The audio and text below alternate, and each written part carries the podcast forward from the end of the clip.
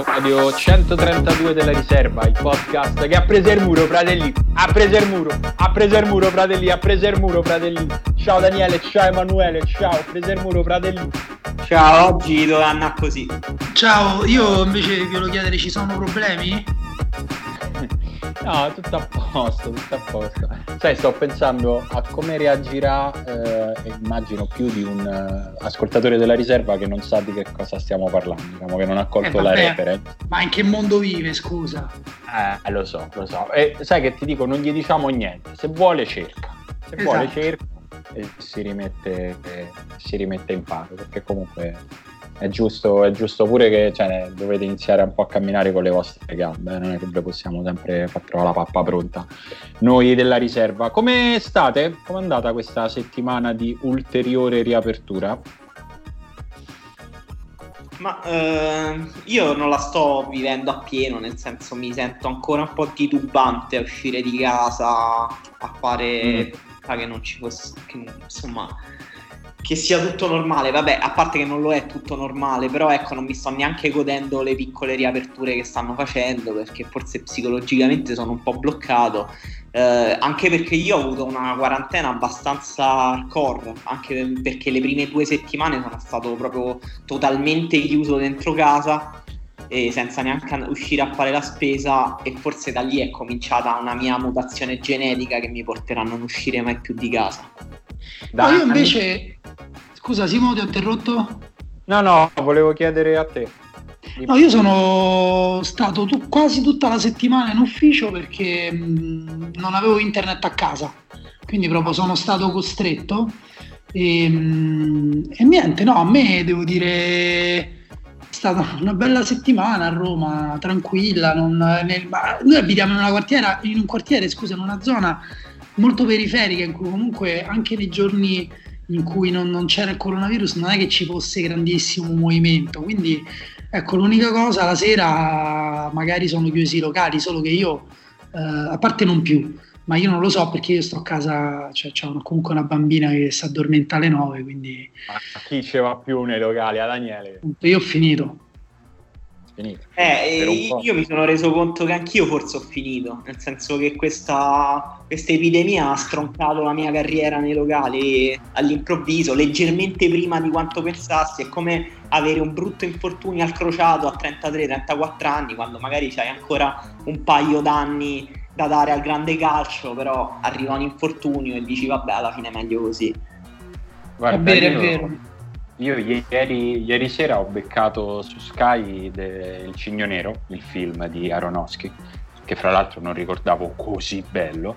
E, e a, un certo punto, a un certo punto c'è Mila Kunis che porta in discoteca Natalie Portman, cioè i loro personaggi ovviamente, e io non riuscivo a non pensare guarda quanto stanno appiccicati, cioè ero proprio e, e, insomma c'erano tante altre cose che si potevano pensare, no? sia di sviluppo della trama, ma anche proprio il fatto che erano due ragazze bellissime che ballavano, cioè c'era proprio un elogio di una serie di cose belle.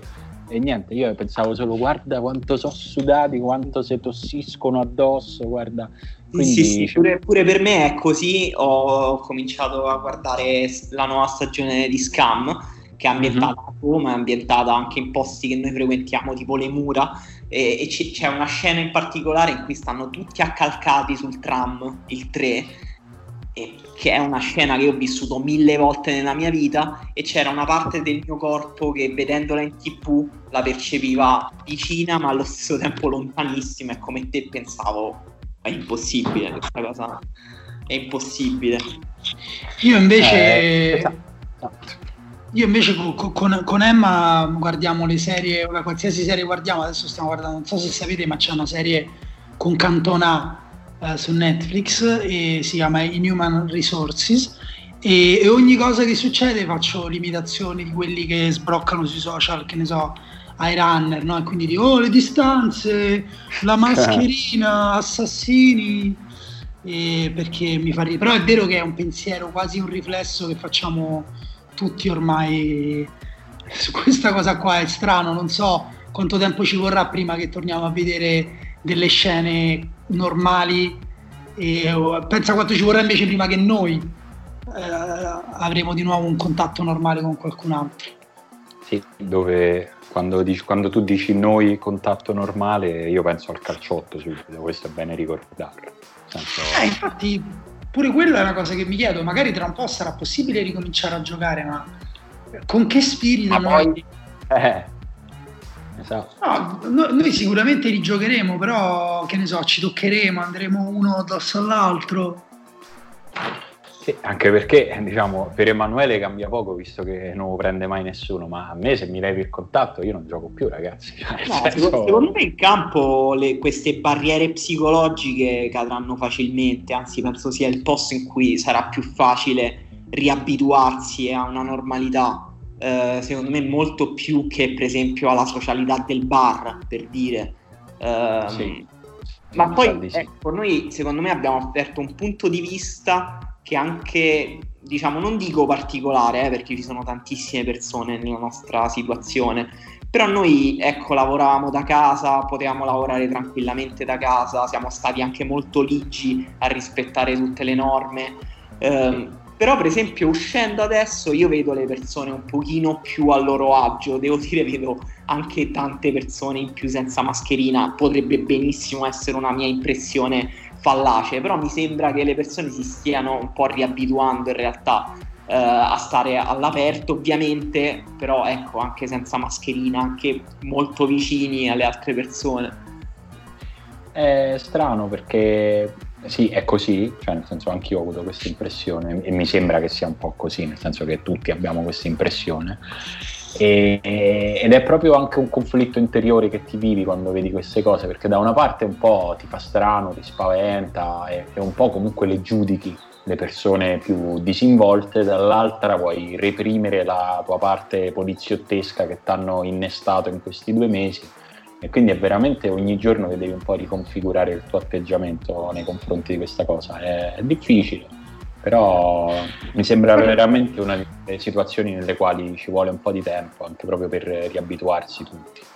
Guarda, io appunto come detto sto in un quartiere con poche persone e portando il cane anche proprio nei momenti più difficili vedevo comunque eh, quasi le stesse persone di adesso e secondo me è proprio quasi individuale, eh, cambia da persona a persona la, la, la, l'attenzione a queste cose. Io vedevo gente che, che, parlava da mezzo metro di distanza anche proprio nei periodi, ripeto, più, più, più, caldi della cosa. Adesso chiaramente stanno con la camicia aperta, la panza di fuori e non hanno la mascherina. Però ecco, per me quelle sono persone che anche prima si sono cagate sotto molto poco, diciamo. E sì, probabilmente sì. Forse siamo già al punto in cui possiamo chiederci quanto ci siamo cagati sotto noi. Io devo dire che salvo un paio di momenti in cui ho percepito proprio l'angoscia della cosa che stava succedendo alla società in cui vivo, uh, però personalmente, e lì mi sono cagato sotto in maniera indiretta, però direttamente non ho quasi mai, mi sono cagato sotto forse proprio all'inizio perché mi sono ricordato che avevamo cenato, ti ricordi Emanuele, anche te, con una persona che veniva dalla Cina, però è durato tipo, quanto è durato? Un giorno neanche Guarda, io se devo dire l'unico momento nel quale ho avuto, cioè direi due momenti. Il primo è stato proprio all'inizio, i primissimi, forse i primi due o tre giorni quando c'era il focolaio Lodi, a Codogno, perché avevo il pensiero sulla, su mia figlia, cioè sulla bambina, dicevo Madonna, come faccio a proteggerla così. Poi piano piano hanno iniziato a dirci che insomma sui bambini era un po' diverso, che forse non prendeva, che comunque e poi i dati hanno dimostrato che c'è proprio un livello di contagio incomparabili fra molto giovani e molto vecchi e quindi quella è, è, passata. E poi ho avuto un altro momento di preoccupazione più sociale che proprio epidemiologica che è stato sempre nella, nella primissima fase quando a un certo punto c'è stato nel giro di pochi giorni prima la protesta nelle carceri che è stata drammatica, sono morte delle persone, poi quando hanno iniziato a dire dei problemi di approvvigionamento, lo sciopero della benzina, ho detto guarda qua se non finisce che dobbiamo veramente finisce che la gente fa botte fuori dai supermercati per avere la farina, cioè, ho avuto un attimo di paura da scenario post-apocalittico, proprio di, di, di, approvvigionamento, di sussistenza, avevo paura che si fermassero proprio le filiere che sono quelle che poi ci, ci permettono di vivere la vita che viviamo. Quindi forse sì, la, la, paura più grande è stata in quel senso. Il virus in sé per sé ovviamente è una, è una preoccupazione che abbiamo tutti, che abbiamo avuto e continuiamo ad avere, però non mi ha mai terrorizzato. Ecco. Sembrava, mi si, continua a sembrarmi una cosa dalla quale in qualche modo ci, ci si può difendere. Però insomma, in que- la preoccupazione che ho adesso è che, si, che ci ritorniamo dentro, sinceramente, di, che fra un mese siamo punto e da capo. Un po' quel pensiero ce l'ho e spero molto vivamente di sbagliarmi. Ecco. Sì, no, pure per me in realtà la paura è stata molto astratta come per voi a livello personale, tranne quelle prime due settimane in cui sono stato chiuso in casa e il mio coinquilino si misurava la febbre ogni sera e, e effettivamente lì mi sembrava di vivere dentro una bella cappa di angoscia eh, mentre adesso sono rimasti tutti i timori di cui avete parlato adesso, ma di cui abbiamo discusso tante tante volte durante le puntate della riserva, cioè gli effetti a lung- medio-lungo termini strutturali sulla società, su come cambierà a livello antropologico, sociale, economico, culturale. Uh, come cambieremo noi, tutti gli effetti di ogni tipo continuano un po' ad angosciarmi, non a un livello che mi deprimono, che mi deprimono e che mi, uh, mi angosciano proprio nella mia quotidianità, però è una cosa a cui continuo, continuo a pensare, così come continuo a essere timoroso di una seconda ondata di contagi, perché giustamente anche le autorità, le istituzioni continuano a ricordarci che eh, ci potrebbe essere una nuova impennata, l'ho detto anche oggi, l'hanno detto anche oggi, quindi eh, vivere sempre in attesa che le cose possano peggiorare è, è secondo me brutto, cioè una delle cose più brutte vivere in questa prospettiva. Però devo dire, anche dai discorsi che abbiamo fatto fino adesso, sempre con più ottimismo, sempre con più luce, insomma.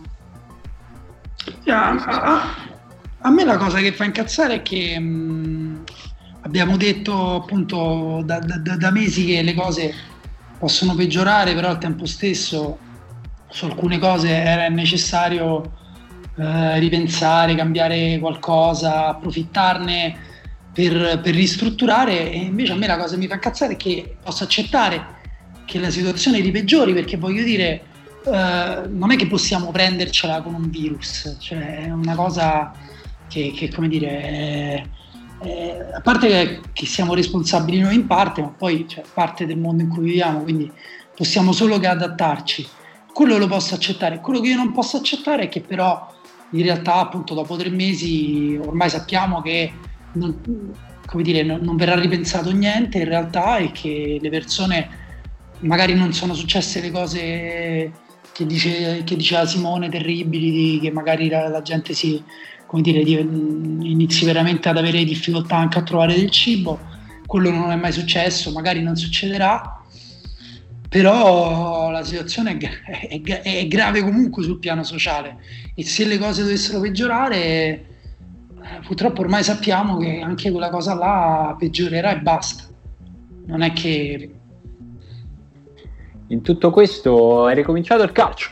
Non so se, se ve ne siete accorti, però Beh, l'unica, l'unica cosa positiva, dai. Sì, sì, sì, sì, è ricominciata la Bundesliga, lo, ne parlavamo la settimana scorsa, la attendevamo, eravamo curiosi di vedere come, come quanto l'avremmo, l'avremmo, vista sostanzialmente. E io ho, l'ho seguita me- media, media, nel senso probabilmente ho guardato la metà delle cose che avrei potuto guardare mi sono, mi sono guardato più o meno tutta Schalke Borussia Dortmund, che era in contemporanea con un po', con un po di altre partite, era del, erano le partite del sabato pomeriggio, che è lo slot più cicciotto della Bundesliga. E ero molto indeciso se guardare diretta gol o solo, o solo Schalke e Borussia. Alla fine ho detto no mi voglio guardare proprio una partita e quindi me la sono guardata fino all'ottantesimo. Poi ho messo diretta gol perché tanto era finita praticamente e, ehm, bilancio per me è più o meno quello che mi aspettavo, nel senso piuttosto che niente, meglio piuttosto. Questo è il mio, il mio bilancio, nel senso che è, è, è strano esattamente come ce, come ce, lo aspettavamo, né di più né di meno, però poi il grande dibattito eh, che continua ad esserci è questo è calcio slash questo non è calcio. Per me quello è calcio, nel senso che, eh, cioè, non so se lo diciamo la settimana scorsa, ma io sposo molto le parole, una cosa che ha detto Klopp interrogato su questa cosa, nonostante sia un blef. Klopp ha detto eh, eh, tutti noi abbiamo iniziato a giocare a calcio senza un pubblico e quello era calcio comunque, ci piaceva, ci, ci divertiva a giocarlo. Poi è chiaro che il calcio professionistico ha fatto eh, della sua cornice e del suo rapporto con il pubblico un elemento fondante e che lo eleva eh, che, lo, che, che, che, lo, rende un'altra cosa. Però eh, a, a me una, cioè, è mancato qualcosa del calcio secondo me perché le squadre ancora sono lente, devono rientrare in condizione, abbiamo visto ritmi bassi, però quando poi si sono visti i gesti tecnici, quando poi si sono visti bei gol, belle giocate, eh, io sinceramente quelle me le sono godute, non so a voi in generale che effetto l'ha fatto.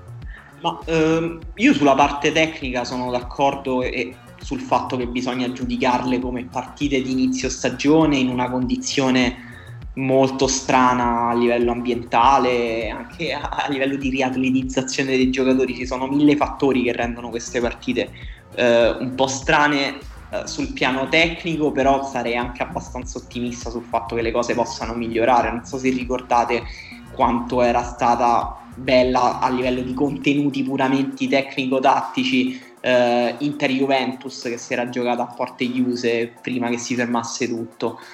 Uh, poi la Bundesliga è un campionato con le sue peculiarità e io ho visto partite interessanti dove non, non me l'aspettavo, per esempio Leverkusen Werder Brema è stata una partita divertente per quanto la difesa del Werder Brema era ridicola, però questo faceva parte anche dello spettacolo. Però è stata una partita intensa, giocata pure ad alti ritmi dove si sono menati, eh, il Werder Brema doveva salvarsi, quindi io lì ho visto competizione, ho visto agonismo. Eh, altre partite mi hanno fatto una brutta impressione, tipo Bayern Monaco, Union Berlin, il Bayern Monaco sembrava veramente in modalità allenamento, però ciò non toglie che il Bayern Monaco sembra in modalità allenamento anche quando c'è il pubblico quindi bisogna anche relativizzare tutto. È vero che l'impressione generale mh, è che abbiamo visto delle partite in cui eh, era stata un po' sottratta l'anima, no? Sem- sembrava che ci fosse qualcosa di straniante in quello che vedevamo, anche mh, non lo so. Eh, sapevamo che non c'era pubblico, abbiamo visto tutti quei dettagli anche un po' ridicoli delle mascherine, dei saluti coi piedi, eh, col gomito, eh, però c'era proprio una, so- una, sensazione sotterranea che ci fosse qualcosa di, di strano, un po' spettrale quello che vedevamo. Sì, io non, non, non, so bene a cosa si confrontano le partite di questo weekend eh, per dire appunto che sono sembrate delle amichevoli. Io le altre partite di Bundesliga che ho visto quest'anno le ho sempre viste eh, i giorni dopo. Stavolta ho visto Borussia Schalke in diretta. Il giorno dopo, secondo me, già in parte ehm, a livello psicologico tendo a dare meno importanza, a fare proprio meno caso al pubblico, quindi forse anche per quello eh, non, non, avevo mai fatto caso, come dire, non, né mi sembrava che le squadre fossero trasportate chissà da quale foga del pubblico. Io Borussia Cech ho visto una bella partita con, un, con una bellissima squadra, con dei giocatori che francamente mi ero anche dimenticato quanto... No, no, cioè bastava un piccolo sforzo per ricordarselo, però vederlo con i miei occhi che in 20 minuti, mezz'ora così tanti giocatori fossero in grado di fare dei gesti tecnici eh, che posso tranquillamente considerare eccezionali, ti parlo dell'azione del gol del Borussia, del primo, eh, in cui Jack eh, dà una palla pazzesca a Brandt che fa un tacco eh, di esterno di prima per, per Hazard, ma persino Arit che è un giocatore dello Schalke ehm, che neanche stava giocando troppo bene quest'anno, che a me piace molto, cioè anche lui come tocca la palla, queste cose qua mi continuano ad arrivare e per me la partita in sé è stata interessante, poi Borussia l'ha vinta pienamente e con merito. Uh, però non ho visto francamente un amichevole, una partita senza senso come qualcuno ha detto. Uh, penso che si debba un attimino uscire da, l'avevamo già detto la settimana scorsa, un po' dalla dicotomia, no? È calcio o non è calcio, che in realtà nasconde la dicotomia, eh, devono riprendere a giocare uh, oppure no, devono fallire. Cioè, nessuno di noi vorrebbe che si giocasse senza pubblico, penso che anche Klopp quando dice quella cosa là intende che per un periodo di compromesso va bene anche giocare senza pubblico, ma che poi bisogna assolutamente farlo rientrare. Sì, e... sì ovviamente, ovviamente, quella era diciamo, a margine del fatto che come tutti sentirà la mancanza del pubblico, eh, non è che lo diceva per dire... Sì, sì. No, io ho sentito anche qualcuno più estremo invece dire che magari... Però penso, ripeto, che siano cose molto eh, molto rare, tanto quanto quelle che invece dicono, quelli che invece, anzi forse no, questi sono che dicono no, non bisognerebbe partire a nessun costo, anche a costo di fallire, eh, non bisogna ripartire senza i tifosi. Per me appunto è una situazione di compromesso, non è bello così, ma per me non è in Italia, ad esempio, se parliamo del calcio italiano, il rapporto con i tifosi del calcio italiano non era bello neanche prima quindi il problema non è il coronavirus, il problema semmai è come far tornare le persone allo stadio. Eh, stavo, oggi ho pensato una cosa, eh, chiaramente non è una cosa di cui possiamo discutere adesso in 5 minuti, però eh, è un pensiero, è uno dei temi che, che, dire, che, che, mi ha fatto riflettere negli ultimi anni e che oggi ho, mi è ritornato in mente che come, così come appunto col coronavirus prendiamo delle misure momentanee per l'emergenza, calcio italiano ha preso delle misure nei confronti dei tifosi eh, che hanno reso comunque difficile un po' a tutti la vita per andare allo stadio, eh, comunque alcune misure sono oggettivamente esagerate, basta insomma poi andarsi a studiare i casi o, e, e, le varie specifiche, eh, però c'era una situazione di emergenza dieci anni fa, un po' più di dieci anni fa, che giustificava la cosa.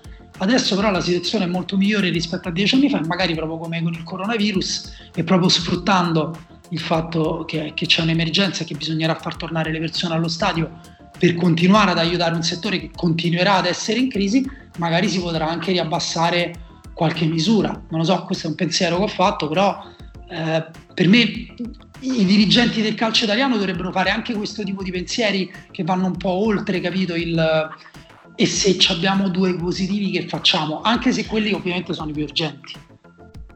Eh, sì, sì, il calcio italiano ne dovrebbe fare tanti di, di pensieri e anche in questa circostanza comunque ha dimostrato e continua a dimostrare una eh, veramente difficoltà cronica a pensare al dopo domani. Ma, eh, è sempre tutto su come risolviamo questo problema che è il problema di domani, poi vediamo. Veramente eh, per, cioè, basti pensare che tuttora la maggior parte delle squadre di Serie A, vado a memoria se non ricordo male, 15 su 20, non ha ancora un accordo con i propri tesserati per quello che riguarda il, eh, diciamo, la situazione degli stipendi, dei, dei, compensi dei calciatori, che è un qualcosa che si sa dal giorno 1 che va, che va affrontata, perché è, è un qualcosa che pesa sui bilanci delle squadre, che tutte le squadre avevano e hanno interesse a sistemare, che comunque è passata da una situazione di anormalità, perché sicuramente in ogni caso almeno per un mese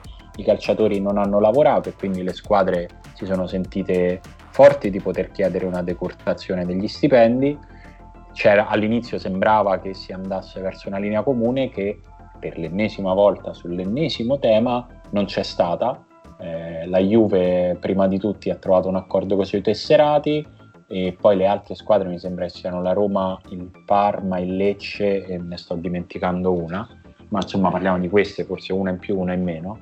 E però anche su questo, che era un tema nel quale veramente hai avuto tutto il tempo di metterti d'accordo e di trovare una, una linea guida, comunque non c'è stato. Così come su uno che, se, che secondo me emergerà con forza nel giro di una o due settimane che è cosa fare con i contratti che scadono il 30 giugno, con i giocatori che dal primo luglio sono, saranno liberi e che in qualche modo eh, va sistemata. E però il calcio, e soprattutto il calcio italiano, il problema del 30 giugno arriva ad affrontarlo a giugno. E, e questo è evidente che queste sono le spie di tutti i motivi per i quali in questo momento a tanti tifosi delle sorti del calcio italiano importa relativamente, che poi magari sono gli stessi, non tutti, magari qualcuno resterà dritto su questa posizione e neanche se le guarderà le partite. Dopodiché io penso che molti, se davvero si dovessero iniziare, eh, un occhio alle partite ce lo butteranno, perché poi il calcio gli piace anche a chi legittimamente dice a me no, non, in questo momento il campionato non mi interessa. Però di fatto neanche in questa situazione questo movimento riesce a trovare un minimo di eh, capacità di, di programmare a medio-lungo termine e si affida alle varie sensibilità, alle varie capacità delle varie singole squadre di risolvere in qualche modo i propri, i propri problemi. Quindi poi eh, è chiaro che nessuno si può stupire del fatto che ci sia disaffezione, non nei confronti del gioco, che piace sempre a tutti, ma nei confronti di chi poi il gioco lo fa succedere tecnicamente. Sì, Questo... bisogna dire che questa incapacità di pensare al domani, di pensare al futuro e di programmarlo è una cosa che riguarda la società italiana, la cultura, la politica e l'economia italiana in generale. Poi il calcio, come sempre, è lo specchio dove tutte le contraddizioni eh, esplodono. Uh, però eh, mi sembra proprio un problema dell'Italia. Se non sbaglio, in Cristo si è fermato a Eboli, Carlo Levi parlava di questo modo di dire contadino dei Lucani eh, che hanno una parola per dire domani che è cry, che è un'espressione che usavano per dire tipo vabbè si fa domani, cry, cry. Eh, questo rimandare, questo poi vediamo di cui parlavamo pure l'altra volta, il modo in cui stiamo affrontando, mi pare, tutta questa emergenza. Adesso abbiamo questa data del 28 maggio dove si dovrebbe fissare eh, finalmente una data di ripresa del campionato, però anche questa mi sembra legata all'evoluzione della curva dei contagi, anche in parte comprensibilmente, eh, però non sembra, appunto, come dicevi tu, esserci una grande programmazione, è un po' un, una visione tattile, cioè mh, mm, vediamo come va domani. E... No, in, par- in, parte è dovuto anche a, al fatto che stiamo parlando di qualcosa che, che non conosciamo, cioè questo vale anche per la Germania, no? Nel senso lì anche si era detto allora partiamo e se c'è un giocatore positivo lo mettiamo in quarantena, in realtà il Dresda è stato bloccato dalla, dalla, dall'autorità sanitaria locale, salterà le prime due partite, oggi hanno trovato, aveva due giocatori positivi, adesso ne hanno trovati credo altri due. E, e anche lì è insomma, un problema perché anche lì stanno con i giorni più o meno contati, ovviamente l'Italia la Serie A partirà ancora dopo quindi ancora, avrà ancora meno tempo a disposizione, ha più partite da recuperare.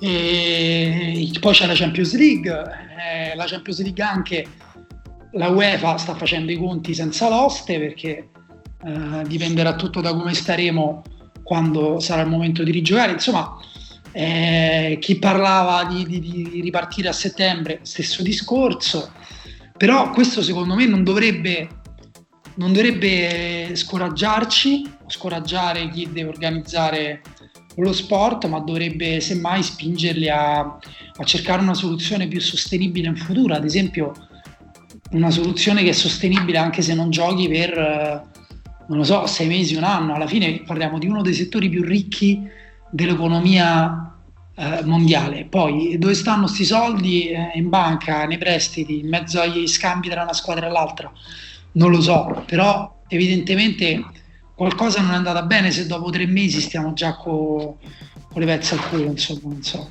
Beh sì, perché è, dei, è, un settore molto ricco ma anche molto indebitato e quindi eh, è, esatto. della medaglia sono queste. No?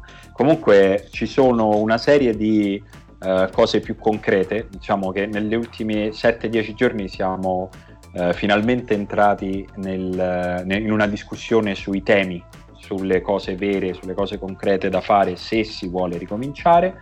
E, ieri una, un'agenzia, l'Agi Pro News, è venuta in possesso di un uh, corposo protocollo delle linee guida che la Lega Serie A eh, avrebbe presentato eh, a, a, tutte le, le, parti in gioco, quindi a, ai club, ma ovviamente se lo presenta la Lega è sviluppato dai club, alla Federcalcio e quindi poi sarà portato a questo incontro con il ministro, ma probabilmente l'avranno già sottoposto, se lo sappiamo noi, immagino lo sappia anche lui. Eh, si intitola Linee guida per la ripresa del campionato ed è un, uh, 36 pagine di uh, misure da mettere in atto nel momento in cui poi si riparte e secondo me è utile per capire più o meno che cosa ci aspetta, eh, di che cosa si parla e come si cercherà di, eh, di, evitare, di evitare, nuovi contagi, insomma di, di, farlo finire questo campionato, perché una cosa giusta che ha detto Spadafora è eh, è vero che il campionato deve ricominciare, io spero che questo tempo che ci siamo presi ci serva però pure a farlo finire in caso, perché è chiaro che se lo fai ricominciare e ti fermi dopo due settimane è ancora più dannoso e è ancora tutto più insomma, eh, ridicolo da un certo punto di vista. No?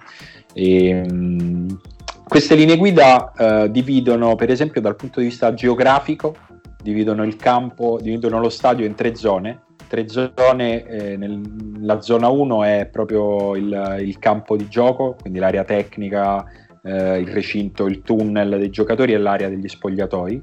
La zona 2 saranno gli spalti, quindi le tribune, l'area media, tutte le sale di controllo dello stadio e la zona 3 saranno le aree esterne allo stadio eh, che ehm, uno dice vabbè ma eh, se non c'è pubblico che ci sta nelle aree esterne allo stadio vi posso citare la prima cosa che mi viene in mente è tutto quello che serve a noi a vedere le partite da casa, nel senso i pullman regia, tutti gli apparati dei media sono parcheggiati subito fuori dallo stadio, quindi è una zona che a maggior ragione in questo nuovo calcio è una zona fondamentale da regolamentare. E in tutto, in tutte queste zone potranno esserci al massimo 300 persone e per ogni zona cioè, si va da un minimo a un massimo di persone che ci possono stare. Quindi non, non, non, potranno essercene 20 in campo, 200 sugli spalti e 50 a fuori. Diciamo che ci sarà, c- c'è proprio un numero.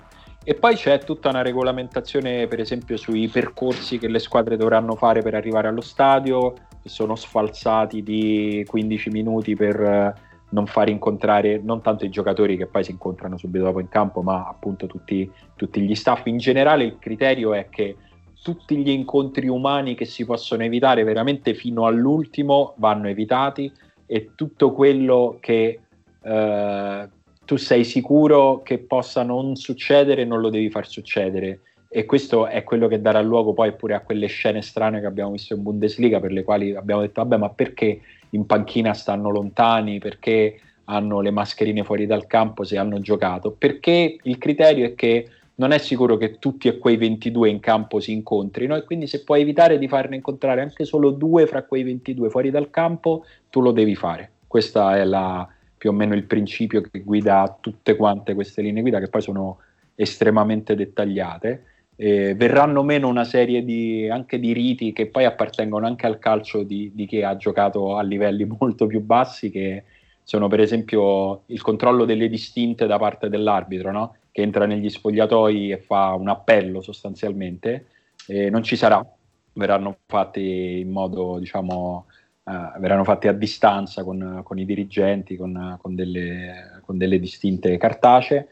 E, e, poi ci sono ovviamente tutta una parte sui requisiti igienico-sanitari che sono più o meno quelli che abbiamo sentito con la Bundesliga, le stanze, gli spogliatoi che andranno arieggiati, Ehm, non ci saranno ovviamente le telecamere negli spogliatoi, cioè ci sarà una presenza dei media estremamente ridotta rispetto al calcio ipermediatizzato al quale siamo abituati, ci saranno garantite le riprese, quelle fondamentali, ma non ci saranno più 600 telecamere eh, in campo. Gli, eh, alle squadre in casa è raccomandato di far arrivare i giocatori con la propria autovettura invece che con il pullman sociale.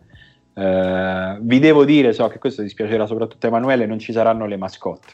Eh, no. eh lo so, lo so, lo so. Ma allora Niente... non è calcio questo. Allora non è calcio. Scusa, mi vuoi dire che la Roma deve giocare senza Romolo? Eh, ragazzi, parliamo di questo livello di gravità. Questo è il livello di gravità della situazione.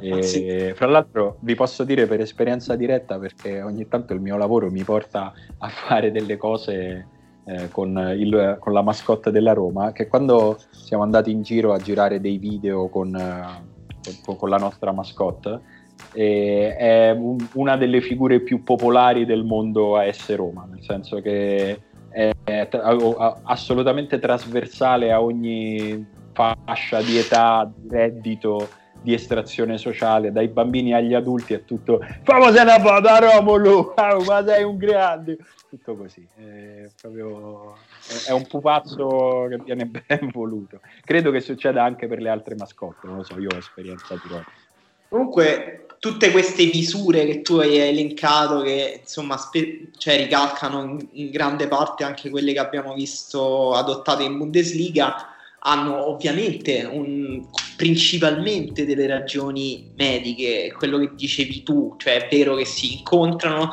i giocatori in campo e si sudano addosso, però allo stesso tempo se puoi evitare il più possibile il contatto e magari tra quelli che in campo non si incontrano e tra i giocatori e lo staff, più eviti questo contatto e meglio è. Quindi c'è una ragione eh, scientifica, sanitaria eh, ineludibile, però c'è anche un piano simbolico, ovviamente, secondo me. Eh, certo. cioè, cioè, il fatto di, che la Bundesliga, eh, un nodo molto eh, frainteso e molto chiacchierato del protocollo della Bundesliga nel weekend è stata eh, il divieto eh, di abbracciarsi durante l'esultanza, che in realtà non era un divieto, ma era una raccomandazione da parte della Bundesliga, una raccomandazione che mh, diciamo la maggior parte dei giocatori ha seguito eh, dopo il gol, però aveva una portata simbolica molto forte, cioè simbolicamente non si può mostrare davvero, cioè è meglio non mostrare almeno l'abbraccio la cele- come celebrazione almeno, però allo stesso tempo Uh, questo scontro tra dimensione simbolica e poi quella pratica, quello che succede davvero, è stata una delle ipocrisie che più hanno triggerato l'opinione pubblica nel weekend, cioè alla fine è proprio questa dimensione simbolica del protocollo che non è stata perdonata in qualche modo e qui non sto dicendo che non sono d'accordo ovviamente, eh, però è, è, secondo me uno dei nodi nella, in questa dialettica tra il pubblico, i tifosi, gli appassionati e il calcio e come il calcio sta reagendo all'emergenza.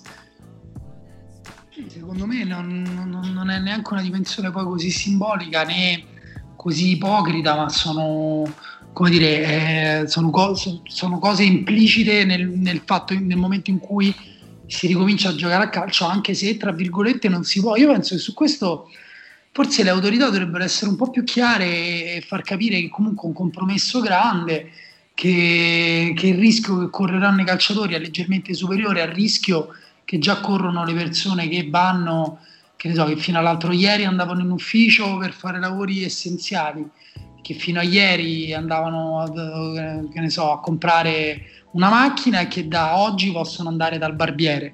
Cioè è tutta una questione di, di, di rischio accettato, non è che io a, mi, mi, incazzo col mio barbiere se, dire, se, mi fa tenere la mascherina e poi mi, mi tocca con, con, la mano l'orecchio, cioè eh, fa parte del, della cosa. È chiaro che nel calcio è una cosa più grande perché eh, il contatto è parte, parte integrante del, del, gioco, però anche qui eh, penso che chi ci ascolta lo sa che noi siamo, no, non diremo mai che è, importante come industria o è il 7% del PIL italiano, cosa che tra l'altro non è neanche lontanamente vera, questa è una cosa che eh, dovrebbe essere chiara per tutti, però tra rinunciare a giocare a calcio e, e rinunciare a fare sport e provarci in una situazione estrema, estrema. Mio nonno, non ha mai, mio nonno è nato eh, poco prima della seconda guerra mondiale, quindi ha vissuto quella come situazione estrema,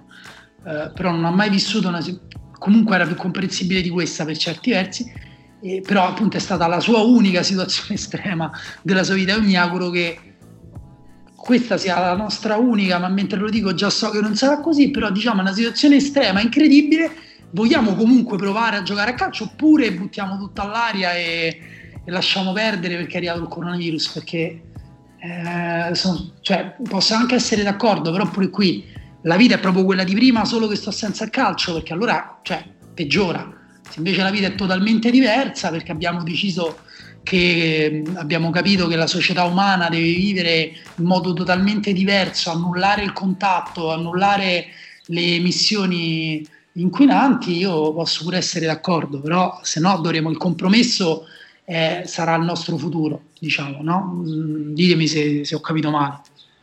Eh, quantomeno, nella migliore delle ipotesi, il compromesso sarà il nostro futuro prossimo, insomma, quello da qui a un anno, probabilmente due, quindi no, assolutamente non hai detto male.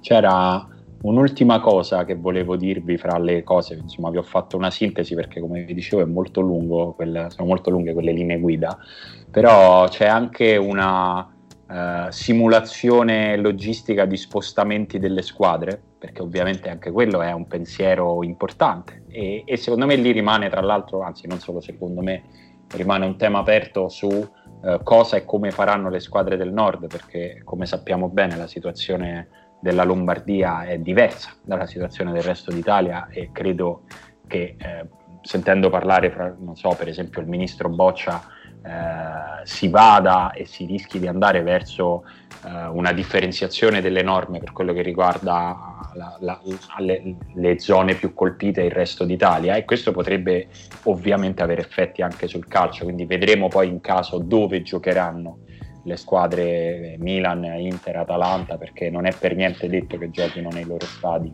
in caso. Comunque eh, c'è una simulazione di come si sposterebbero le singole squadre a seconda delle partite che devono giocare. Adesso voglio farvi un test. Secondo voi qual è la squadra che prenderà più volte l'aereo? Ema. Che prenderà più volte l'aereo? Uh, sì non lo so, la Juventus. Cagliari. Cagliari. Bravo, bravissimo. Allora, più o meno tutte le squadre hanno da giocare 6 partite in casa e 6 in trasferta, alcune 7-6, alcune 5-7, sto vedendo al volo, però sì, più o meno. La più sfortunata è la Samp che ne ha 5 in casa e 8 in trasferta perché ha anche più, eh, più recuperi da fare. E, e, quindi più o meno a seconda delle zone geografiche, tipo l'Atalanta si fa in pullman Verona, Parma, Milan e Juve e in aereo Cagliari e Udinese, per, per esempio. Ma non, mi, non, so perché l'Atalanta deve andare in aereo a Udine, però evidentemente è la cosa migliore e non ne fa nessuna in treno. E il Cagliari le fa per ovvi motivi tutte in aereo, quindi si fa Verona, Spal, Bologna, Fiorentina, Samp, Lazio e Milan, sono sette trasferte in aereo. Eh, così come anche il Lecce, e diciamo questa è un po' una cosa che fotografa anche lo stato dei trasporti in Italia, il fatto che stare in Salento è come stare su un'isola e quindi non se ne fa nessuna in treno e, e se ne fa tutte in aereo anche, anche in Lecce. E, vedendo, c'erano altre cose sfiziose da dirvi. Il Napoli non ne fa nessuna in pullman, fa tutte fra aereo e treno. E, sto vedendo chi, chi, chi ha la vita più comoda. Beh, la, Fiorentina, la Fiorentina se ne fa tre in treno perché comunque si trova in uno, da, dal punto di vista del traffico ferroviario eh, in un punto privilegiato, così come anche il Bologna, in effetti sono i nodi no? poi del, del, trasporto ferroviario del centro-nord, quindi sarebbe, sarebbe, comodo. Così, per dirvi che si sta pensando anche a queste cose, ecco, senza continuare ah, a scendere. Pensando anche a un'altra cosa ben più sfiziosa, Simone, cioè i playoff. Eh sì, eh sì, eh sì. Eh, non posso non chiedervi subito a bruciapelo se vi piace o no l'idea dei playoff prima di entrare nel dettaglio.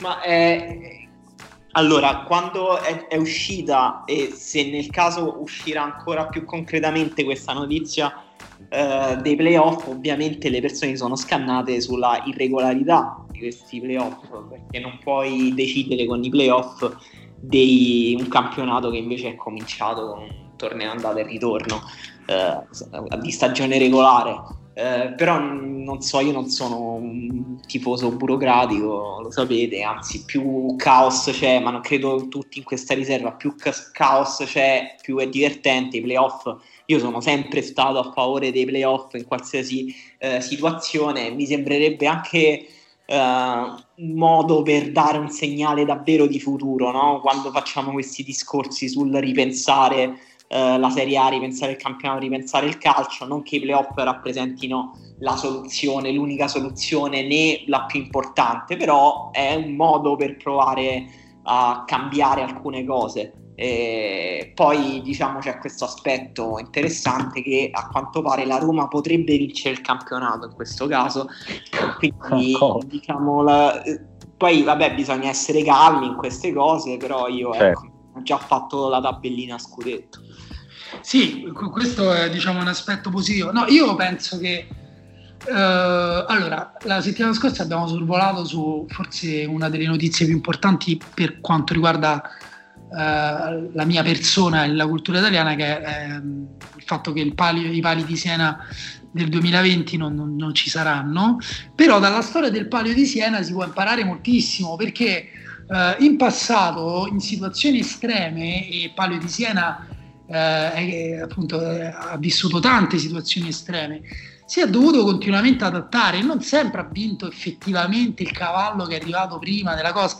A volte la situazione era un po' dubbia, non si capiva e alla fine uno anche lì deve scendere a compromesso, deve vedere quando non c'erano no, le telecamere per vedere i millimetri, quando non si riusciva neanche a dimostrare, magari, eh, non mi riferisco a nessuna storia in particolare, che un cavallo eh, restava nascosto dietro, eh, dietro, una carrozza nel 1700 e poi a un certo punto sbucava all'ultimo giro in testa. Vallo a dimostrare, alla fine che fai? Vince quello. Se la Roma dovesse essere quel cavallo che si è appizzato e alla fine sbuca, mette la testa fuori ai playoff, ben venga.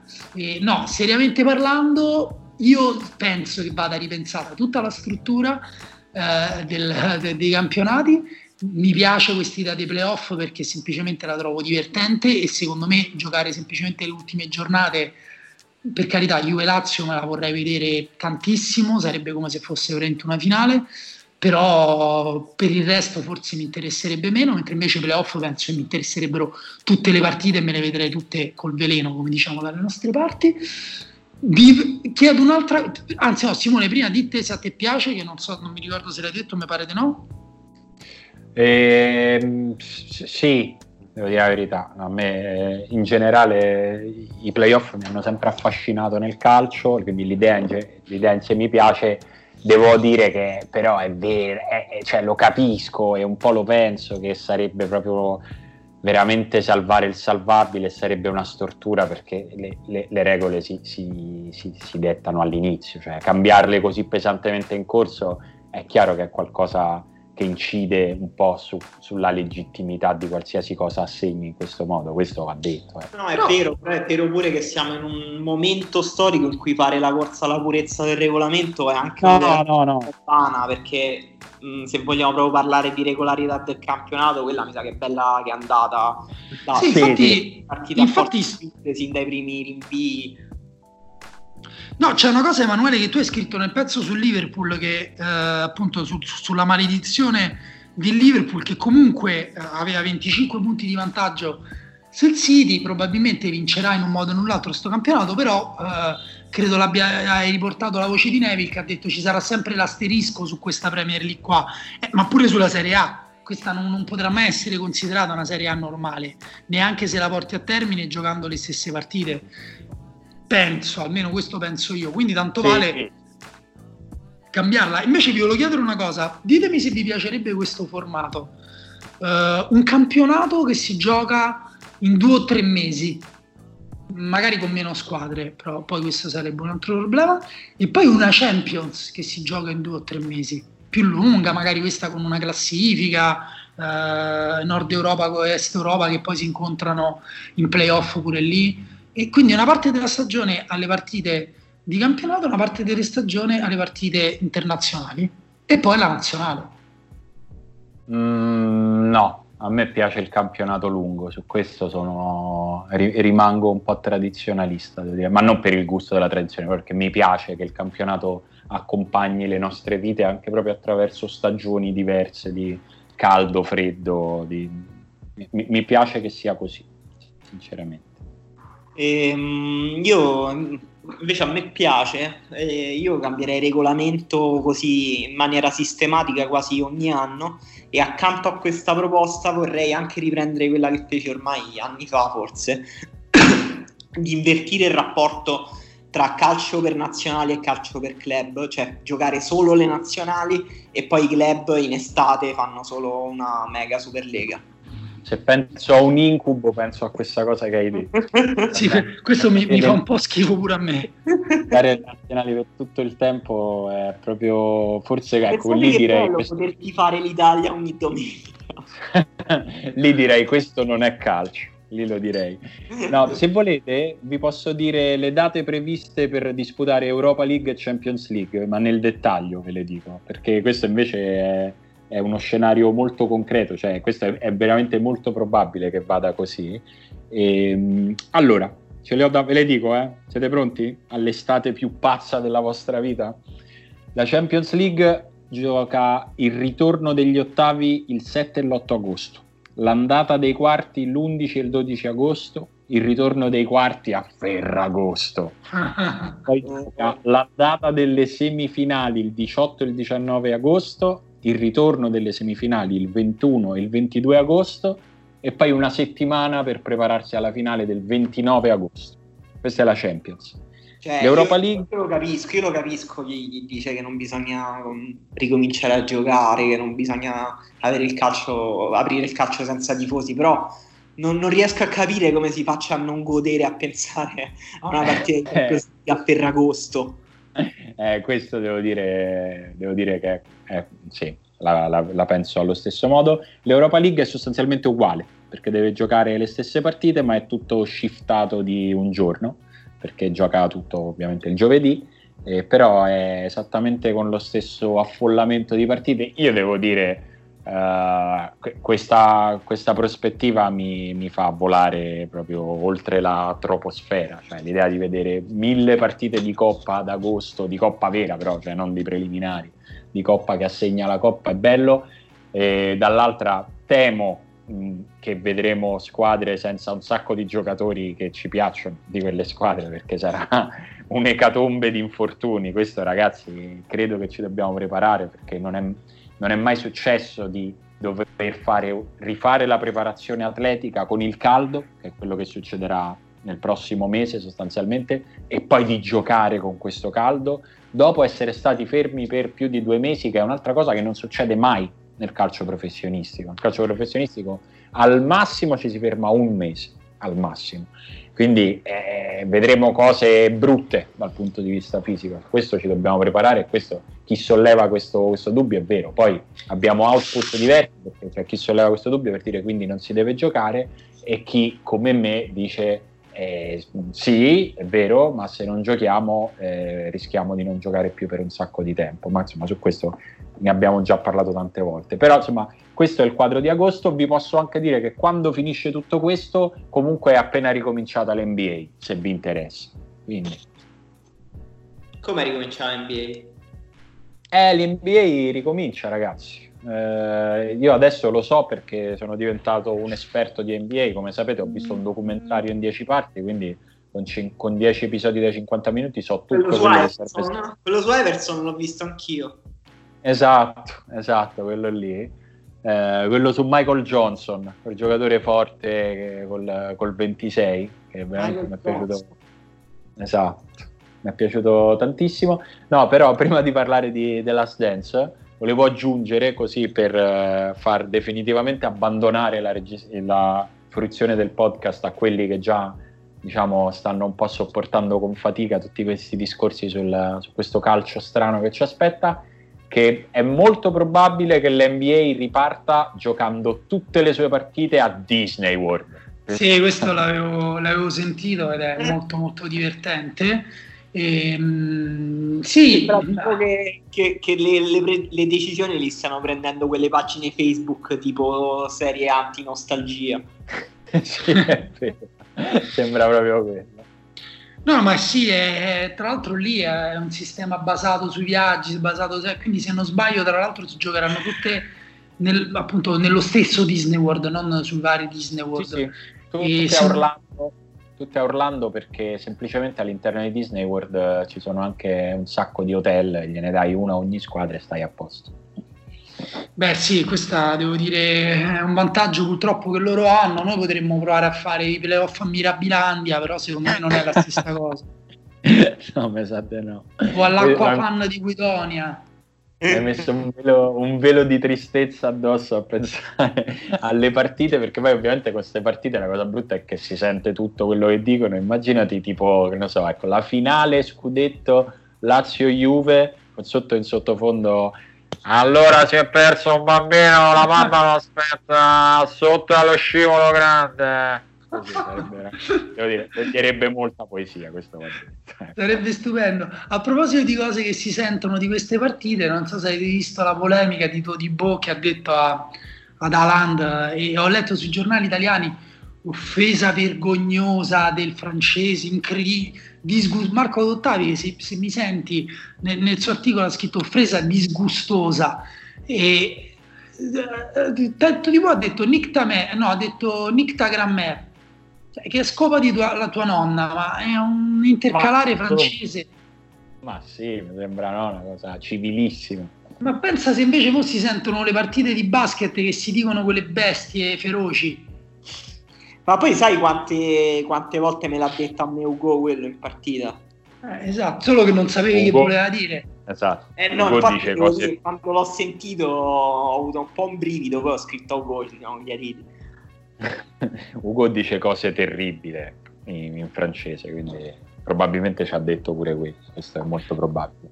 Senti, Comunque, sapete, eh... sapete io, no, io non so cosa tornerà, non so se il calcio tornerà, però sapete una cosa che è tornata di sicuro? Le zanzare.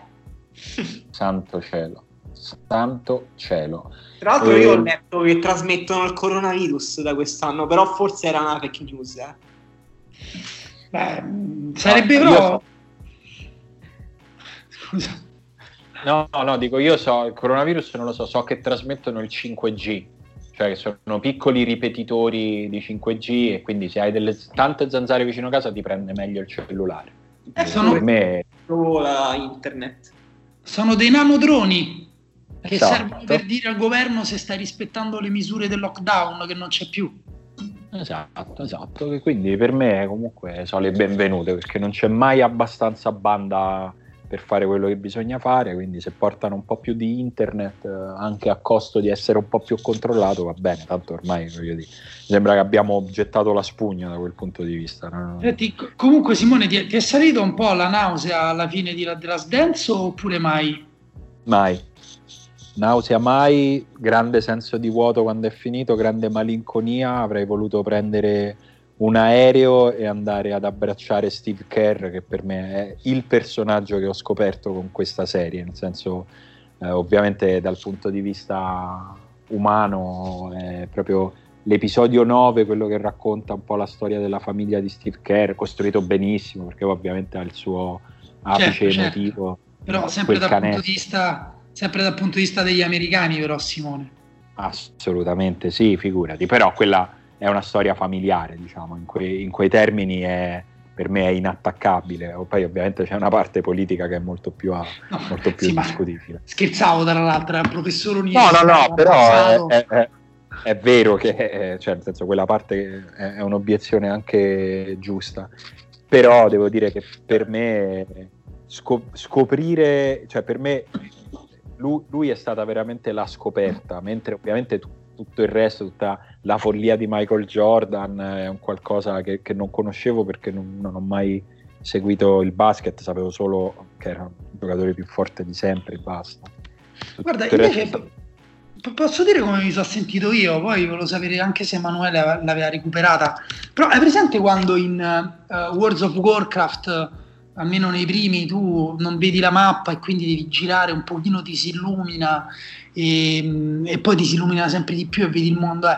io ho l'impressione che di, di, aver visto molto poco che mi, mi, sia stato illuminato molto poco eh, con l'esempio di Steve Kerr sul contesto politico so, di, di, quegli anni è, è, è pretestuoso e non lo faccio seriamente però in realtà tutto il resto tutto quello che c'è intorno di quegli anni, insomma, sono cose che stanno uscendo in questi giorni e che effettivamente secondo me anche alla fine uno inizia un pochino a sentirla questa, questa ripetizione dell'ossessività di, di, di Michael Jordan, eh, alla fine a me ma, un po' nauseato, insomma, ecco.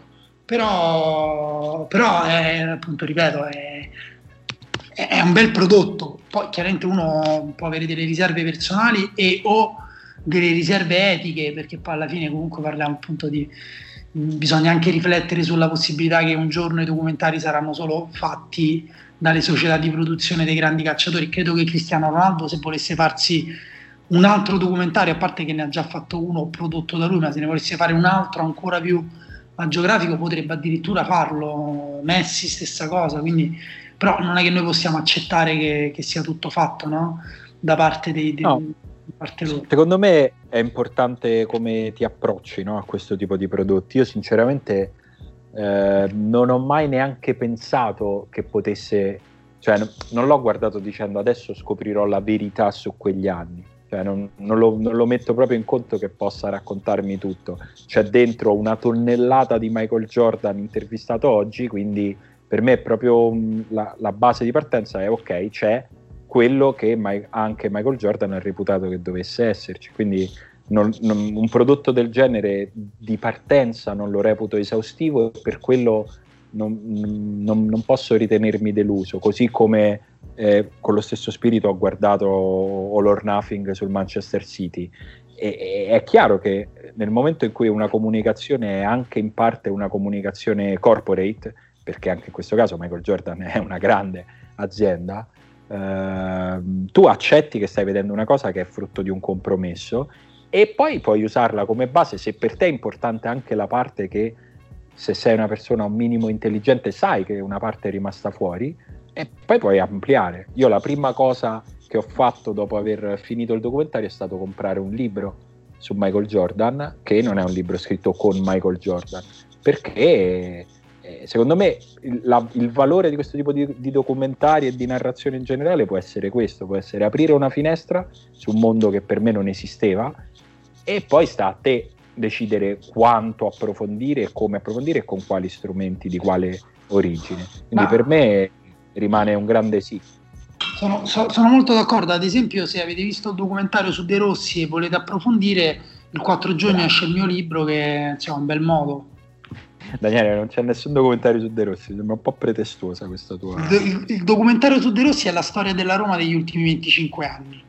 Ah, ok. Stai facendo Ma... un documentario su De Rossi, ho capito bene? No, hai capito male, devi smettere di mangiare mentre facciamo questo podcast, Emanuele.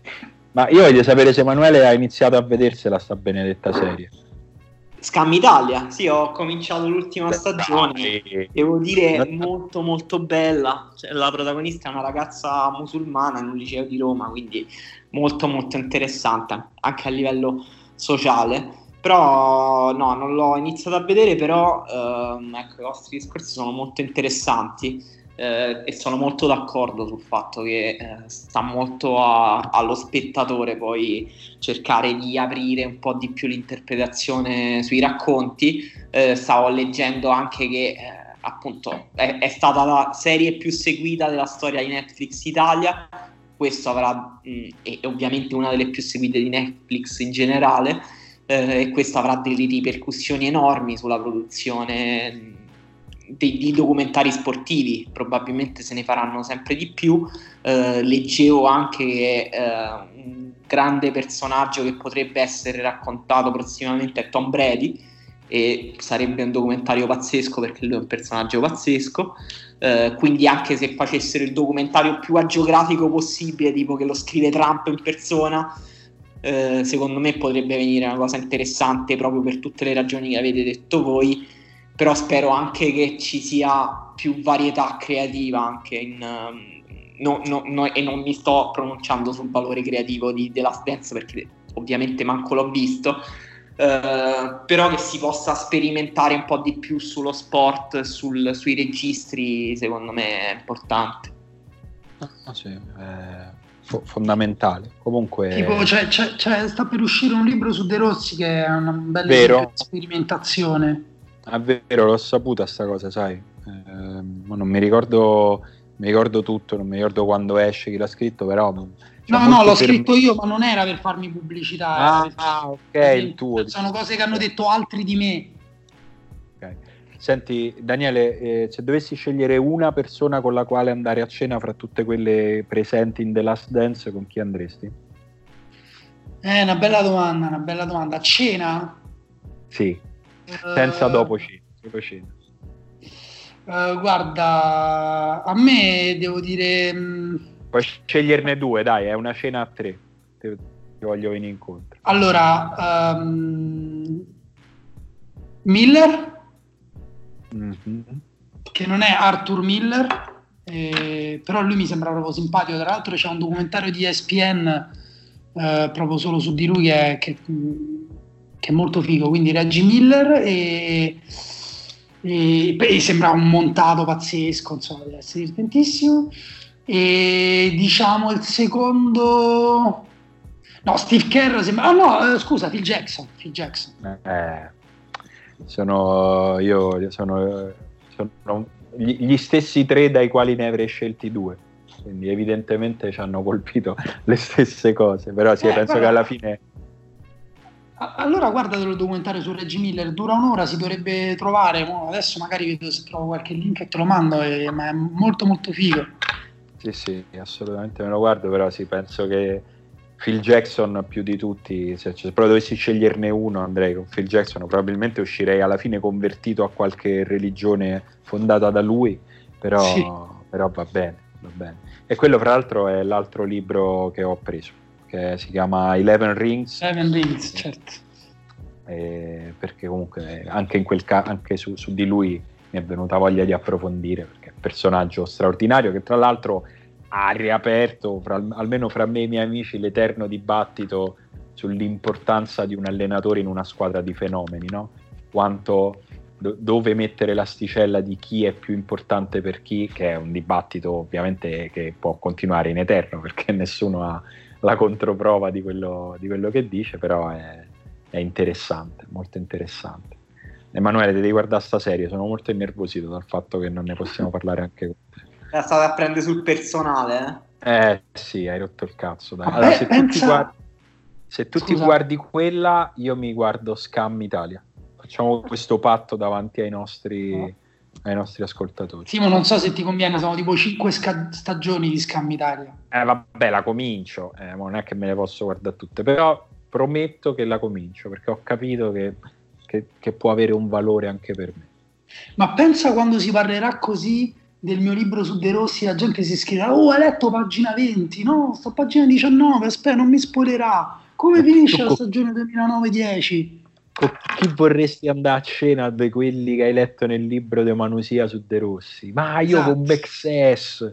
Cosa fare dopo aver letto il libro di Manusia su De Rossi? Ricominciare il libro di Manusia su De Rossi. eh, esatto, come hanno detto su, su The Last Dance. Va bene. Con... Devo dire una cosa, che la, un pezzo della puntata 9 me lo sono riguardato.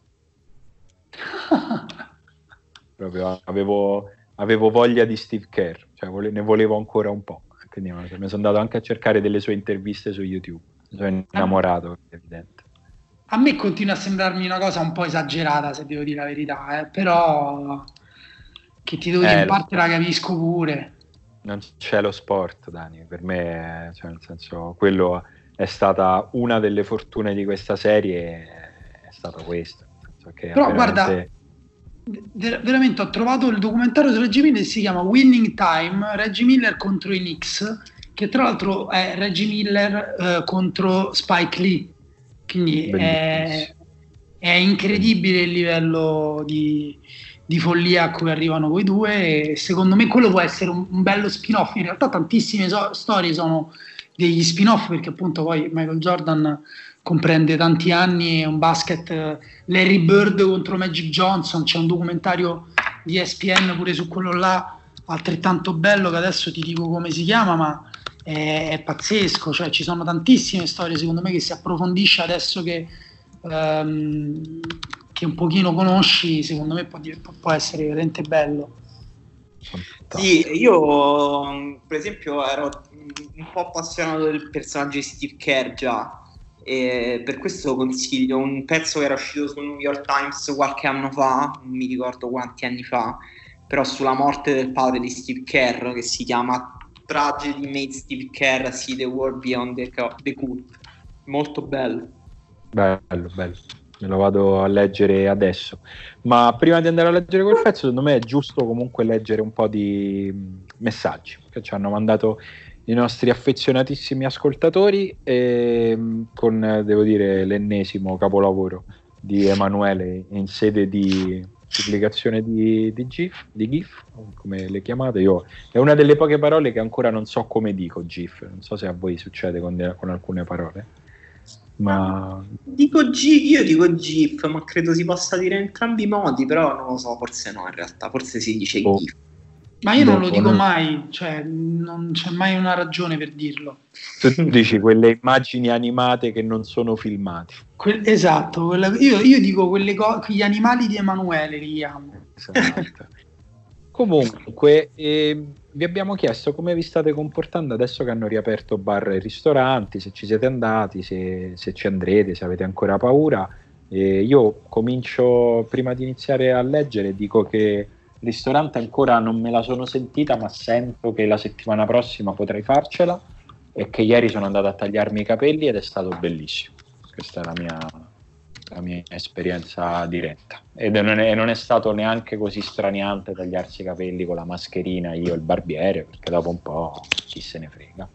Questa è la mia esperienza diretta. Io non ho ancora fatto niente di tutto ciò, te, ma no, ne- neanche io sono molto titubante, però credo che mi spingerò a fare qualcosa nei prossimi giorni, visto che ho deciso di farmi i capelli lunghi come quel famoso pilone di rugby che non mi ricordo come si chiama, quindi non andrò dal parrucchiere.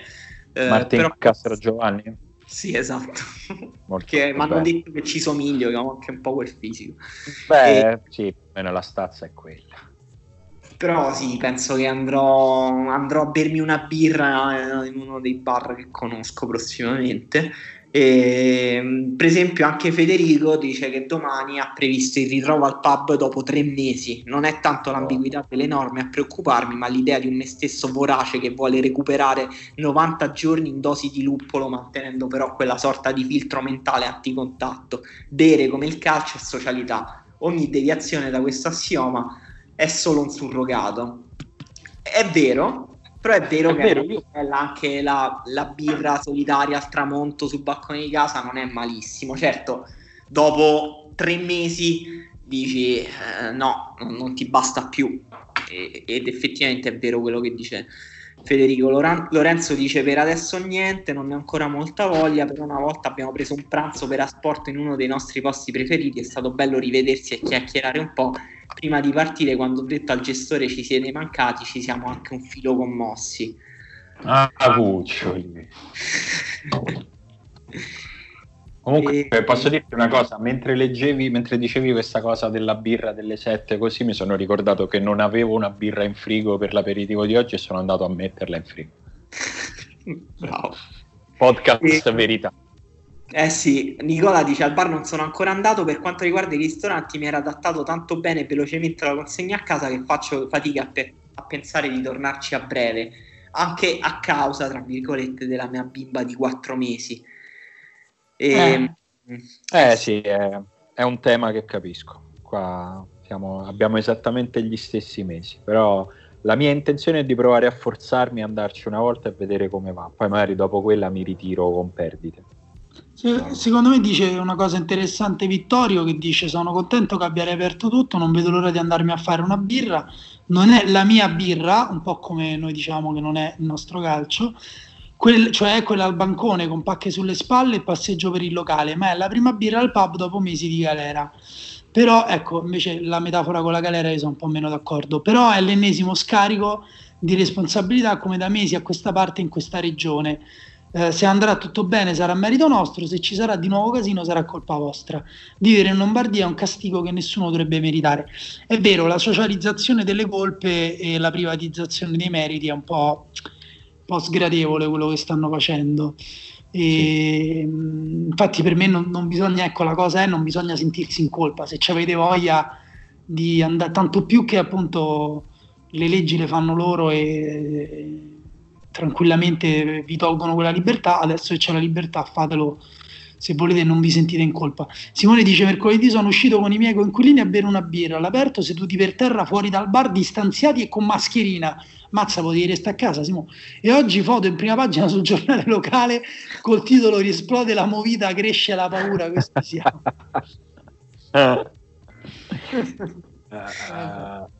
allora, Giulio dice meglio fare la fila di mezz'ora da soli sotto il sole senza acqua per una margherita di medio livello che guardare lo Schalke 04. Beh, però te potevi guardare Borussia, sei tu che hai scelto di guardare solo la parte brutta di quella partita, eh? questo eh, va sì. detto.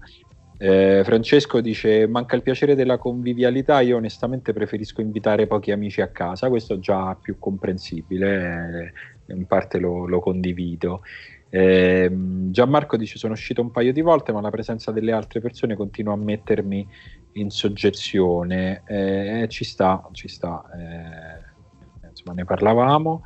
Eh, Leonardo dice: Ho la stessa paura che assale l'uomo in questa GIF. Che per chi non la vede, perché, perché ancora follemente non segue la nostra pagina di Facebook, eh, c'è un dromedario, direi, che insegue un uomo che alla fine si chiude in macchina. Pu- puoi fare la voce di quelli delle banche che si arrabbiano e ti dicono che invece è un cammello? Eh, sai che non mi ricordo com'era quella voce, era una voce era tutta sì. Allora, intanto po' allora, intanto l'identificazione dell'animale non è stata corretta perché non ha seguito una serie di criteri. Uh, dromedario no, perché questa è una gobba sola. Se dovete continuare a parlare di animali con questa superficialità, potete anche parlare di qualcos'altro, ma poi mi sembra francamente la stessa superficialità con la quale parlate di Milan, Inter e Atalanta. Bellissimo Simone, bellissimo. bellissimo. Ti vorrei in diretta su 7 gold ogni sera. io, allora. io, metterei a pagamento il servizio per cui tu mandi un'imitazione al giorno a chi ti paga. no, no, secondo me è meglio tenerlo così estemporaneo. Perché poi ho sempre paura che arrivi il momento nel quale mi dicono: No, guarda, Simone, questa faceva schifo. Sì. Un grande saluto e grande invidia per la cotoletta viennese di Matteo e anche Madonna invidia... che bella! Guarda com'è cicciotta. Stavo ah, a giocare a Magic in fumetteria. Questo è il suo livello di paura per il coronavirus. Invece qui hanno mezzo litigato Giovanni e Dario perché Giovanni dice ieri sera due amari con un amico al bar, in generale mi muoverei anche di più credo fermamente che le polemiche di questi giorni sulla movida facciano schifo. E Dario invece gli ha risposto a sembramenti di 20-30 persone di fronte a ogni bar nelle città universit- universitarie italiane sono deprecabili. Dove sta lo schifo nelle polemiche o in chi pensa che l'emergenza sanitaria sia finita? Vengono ancora diagnosticati mediamente 600 contagi al giorno, puoi anche infettare tuo nonno e farlo morire e la polemica sulla movida farebbe schifo? No, però eh, io, io non, non, penso che ci sia, cioè, pen, non penso che mh, mm, chi era Giovanni intendesse che si può stare in 30 davanti a un locale senza mascherine e abbracciarsi, cioè, le regole ci sono, eh, la movida, che, io voglio sapere che cazzo è la movida, cioè, che, per me la movida è il, il fatto che permettano, perché pure qui le licenze si danno, che ci sono 10 bar nella stessa via in un quartiere di ogni città quello è stupido, ma che l'abbiamo deciso noi. Però la gente che esce si va a bere una cosa, ma che è movita per forza di cose. Se ci stanno 20 persone fuori davanti a un bar, ma le stesse guardie che hanno fatto la multa, io ho, ho saputo la storia di una, di, di una, donna che stava andando a soccorrere la madre che l'ha chiamata uh, da, da Roma ad Ostia ed è stata fermata e si era portata la figlia adolescente, hanno fatto la multa a lei e alla figlia adolescente perché la madre non aveva chiamato eh, il 118. Se la madre avesse chiamato il 118 non, non avrebbero fatto la multa. Ma io dico, ma scusate, ma... Eh, eh, sembra quelle... proprio... No, dico, sembra proprio andarsi a, ca- a, cercare un vaffanculo proprio strutturato bene questa roba, eh. proprio, sembra proprio volersi fare odiare dalle persone. Sì, però appunto mi pare proprio l'equivalente di quei 20 stronzi che saranno stati fuori da un locale, in tutte le città ci stanno i ragazzi, boh, non lo so, io qua nella zona no, mia... Tra l'altro, Scusa, scusa, vai Dani. No, no, vai, vai, stavo solo dicendo che appunto non ho visto, cioè qui è una zona di giovani, ho visto al massimo per cinque ragazzi insieme, magari non mantenevano le distanze giuste, però qualcuno potrebbe andare lì a parlargli, qualcuno con un'autorità e non uno che porta a spasso il cane. Se magari si preoccupassero di fare anche questi servizi invece di fare solo le multe, magari i ragazzi ascolterebbero. Sì, verissimo. E in più devo dire, cioè, eh, cioè adesso l'etichetta Movida, se ci sono 20 persone di una certa età che consumano una certa cosa, che è di solito una birra, un cocktail, qualcosa, ma eh, il pomeriggio ci sono molte più persone che eh, mangiano un gelato a, ugualmente assembrate e quindi cioè nel senso capiamoci o, o, questo discorso vale per tutti o vale per nessuno Io sì, sì le, me- oggi... le, metro, le fabbriche, le mense delle fabbriche cioè ma di che stiamo a parlare? quindi Movida è proprio le, le, l'etichetta di vabbè lasciamo perdere eh, Alberto poi ha espresso il suo pensiero più compiuto, dice purtroppo per fortuna io sono della scuola estrema, non andrò nei ristoranti finché l'emergenza sanitaria sarà finita, così come non andrò a tagliarmi i capelli o in un pub, al contrario sto già facendo attività fisica in solitaria all'aperto con massimo due o tre amici ho fatto degli aperitivi o delle pizzate in collina, purtroppo il rischio è ancora molto elevato, ho paura più che ammalarmi io di fare del male ai miei genitori quando verrà il giorno di poterli rincontrare. Eh, Su questo siamo anche d'accordo. Io pure penso che al ristorante, prima di andarci, boh, mesi. Possibile, insomma.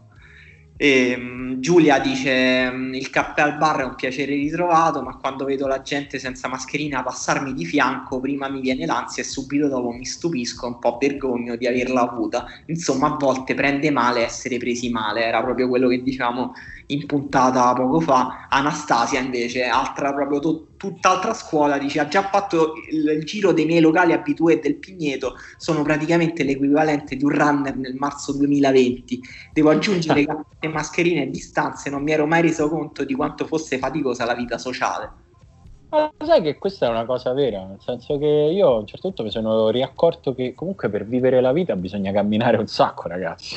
Sono queste cose che, che, sembrano che uno dà per scontato, ma che invece poi riscopri. E io i primi giorni di riapertura mi facevano male i polpacci. Cioè, questa era la gravità della situazione. E, Beh, mi vedo pronto per il ritorno in campo, quindi. Vabbè, sarà, sarà, una tragedia incredibile.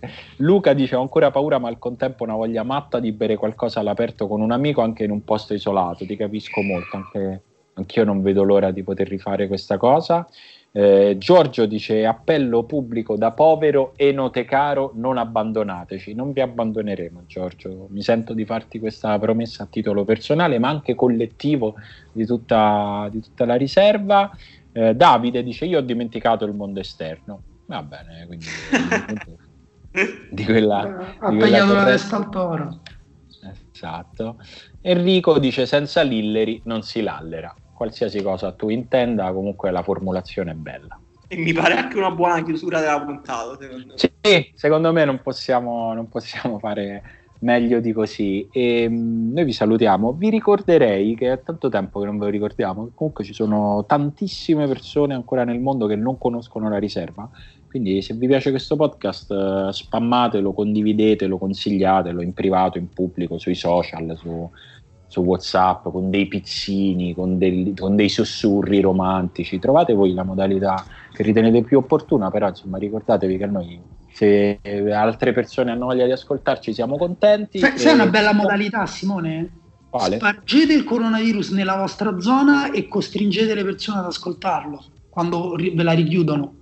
Fate come la carezza del Papa, cioè portate il coronavirus a qualcuno e ditegli che quello è il coronavirus della riserva. Non sì. si renderà Oppure io, io vuoi dire, però guarda il lato positivo, adesso quando ti intubano puoi sentirti la riserva tutto il giorno. Lo sai che mi sembra un'ottima operazione di marketing per associare il nostro brand a una sensazione positiva. Mi, mi piace, lavoriamo su questo. io, io, io, vi ricorderei che i nostri ascoltatori non sono imbuti da riempire. È vero. È vero Hai ragione. No, io in realtà a volte l'ho pensato, a volte li ho visti così, un po' come imbuti da riempire, poi ho detto no, forse sto sbagliando. Io in realtà mi rimangio tutto, ho visto una persona intubata, una cosa terribile, ha ragione anche eh, chi era? Giovanni che dice, da, Dario che diceva che insomma, bisogna stare attenti a non infettare gli altri, è tremendo, è tremendo, è tremendo, però purtroppo il mondo in cui viviamo è, vera, è, oh, è fa, fa, sempre più schifo. Ma che colpa nostra? È colpa mia? Colpa mia, Simo? Non dovevo scrivere questo no, libro? No. No, no, no, no non, è, non c'è nessuna colpa. C'è stata una certa coincidenza temporale? No, no, no, no tranquillo. Ma hai scritto un libro quindi? No, non sì, questa cosa. Sì, su un giocatore di cui forse hai sentito parlare un paio di volte in vita tua, si chiama Daniele De Rossi. Eh, aspetta, che è il, il terzi... No, centrocampista. Centrocampista sì. quello biondo. Ok, ok, ok. Eh, è forte, forte. Cioè, nel senso, me lo ricordo il personaggio. È quello che si è fatto ah, veramente... al mondiale? Al mondiale che sì, abbiamo vinto? Sì, quello sì. Sì. Quello... Ma poi ha continuato allora, guarda... a giocare? Bah, sì, però insomma aveva già dato quasi tutto, dai. Sì, sì, però guarda, io pure, cioè, come con l'NBA di calcio non ne so praticamente niente, però magari può essere un'occasione, no? Anche per conoscere sì. una storia che non conosco. Me lo leggo, me lo leggo, me lo prendo, me lo prendo. Quando esce? Il 4 giugno 2020. 4 giugno, 4 giugno, va bene. Vabbè. Secondo me però devi dire 2020, perché 20, nelle pubblicità... Sì, 4 giugno 2020, perché è sempre una roba un po' da pubblicitari che fidate che ma fidete, fidete fratelli, fidete. 4 giugno 17-27. Esatto, esatto. Vediamo così. Ciao ragazzi. Ciao. Ciao.